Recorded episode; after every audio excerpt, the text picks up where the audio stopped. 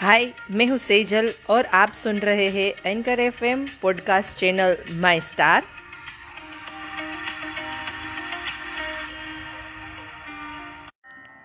भारत एक ऐसा देश जहाँ नदी को माँ का दर्जा दिया जाता है।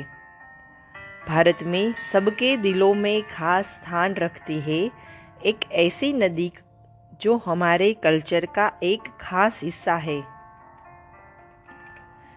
जो सृष्टि का आधार है और जिसे लक्षणों से सच्चिदानंद स्वरूप कहा जाता है। वही परम तत्व साक्षात यमुना नदी के बारे में आज हम बात करेंगे, जिसको यमुनोत्री ग्लेशियर के नाम से भी जाना जाता है। यमुनोत्री नामक स्थान से निकलती है। यह गंगा नदी की सबसे बड़ी सहायक नदी है। प्रयागराज में गंगा नदी के साथ मिलकर ये नदी संगम बनाती है और इसी संगम के किनारे बारह सालों में एक बार कुंभ मेले का आयोजन भी किया जाता है। सुनते हैं कहानी यमुना की। इंडियन माइथोलॉजी की हम बात करें तो भुवन भास्कर सूर्य, इसके पिता मृत्यु के देवता यम, इसके भाई भगवान विष्णु इसके पति स्वीकार्य किए गए हैं। ब्रज में यमुना को यमुना मैया भी कहते हैं।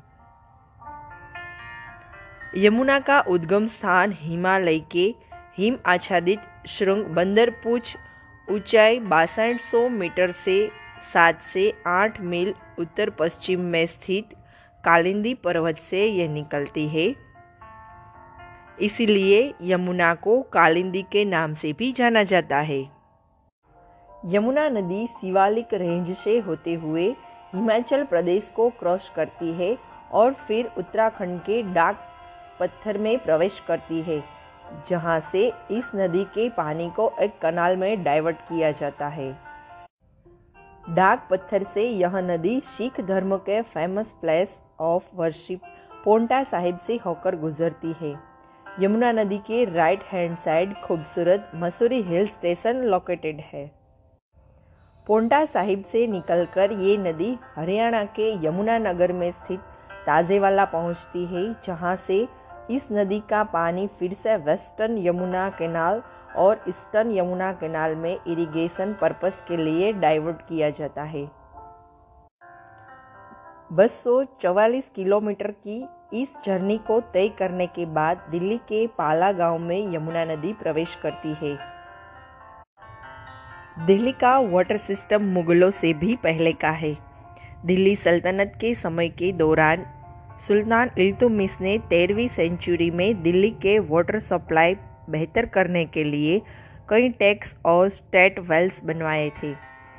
उसके बाद मुगल शासकों ने यमुना नदी के किनारे ही कई खूबसूरत गार्डन बनवाए, जिनमें कई मुगल किंग्स की टूम्स भी है। यमुना नदी सिर्फ उत्तर प्रदेश में ही नहीं बल्कि उत्तराखंड, हिमाचल प्रदेश, हरियाणा, राजस्थान, मध्य प्रदेश और दिल्ली जैसे स्टेट में भी बहती है। नॉर्थ इंडिया के कई शहर आज यमुना नदी के किनारे बसे होने की वजह से फ्लरिश कर रहे हैं।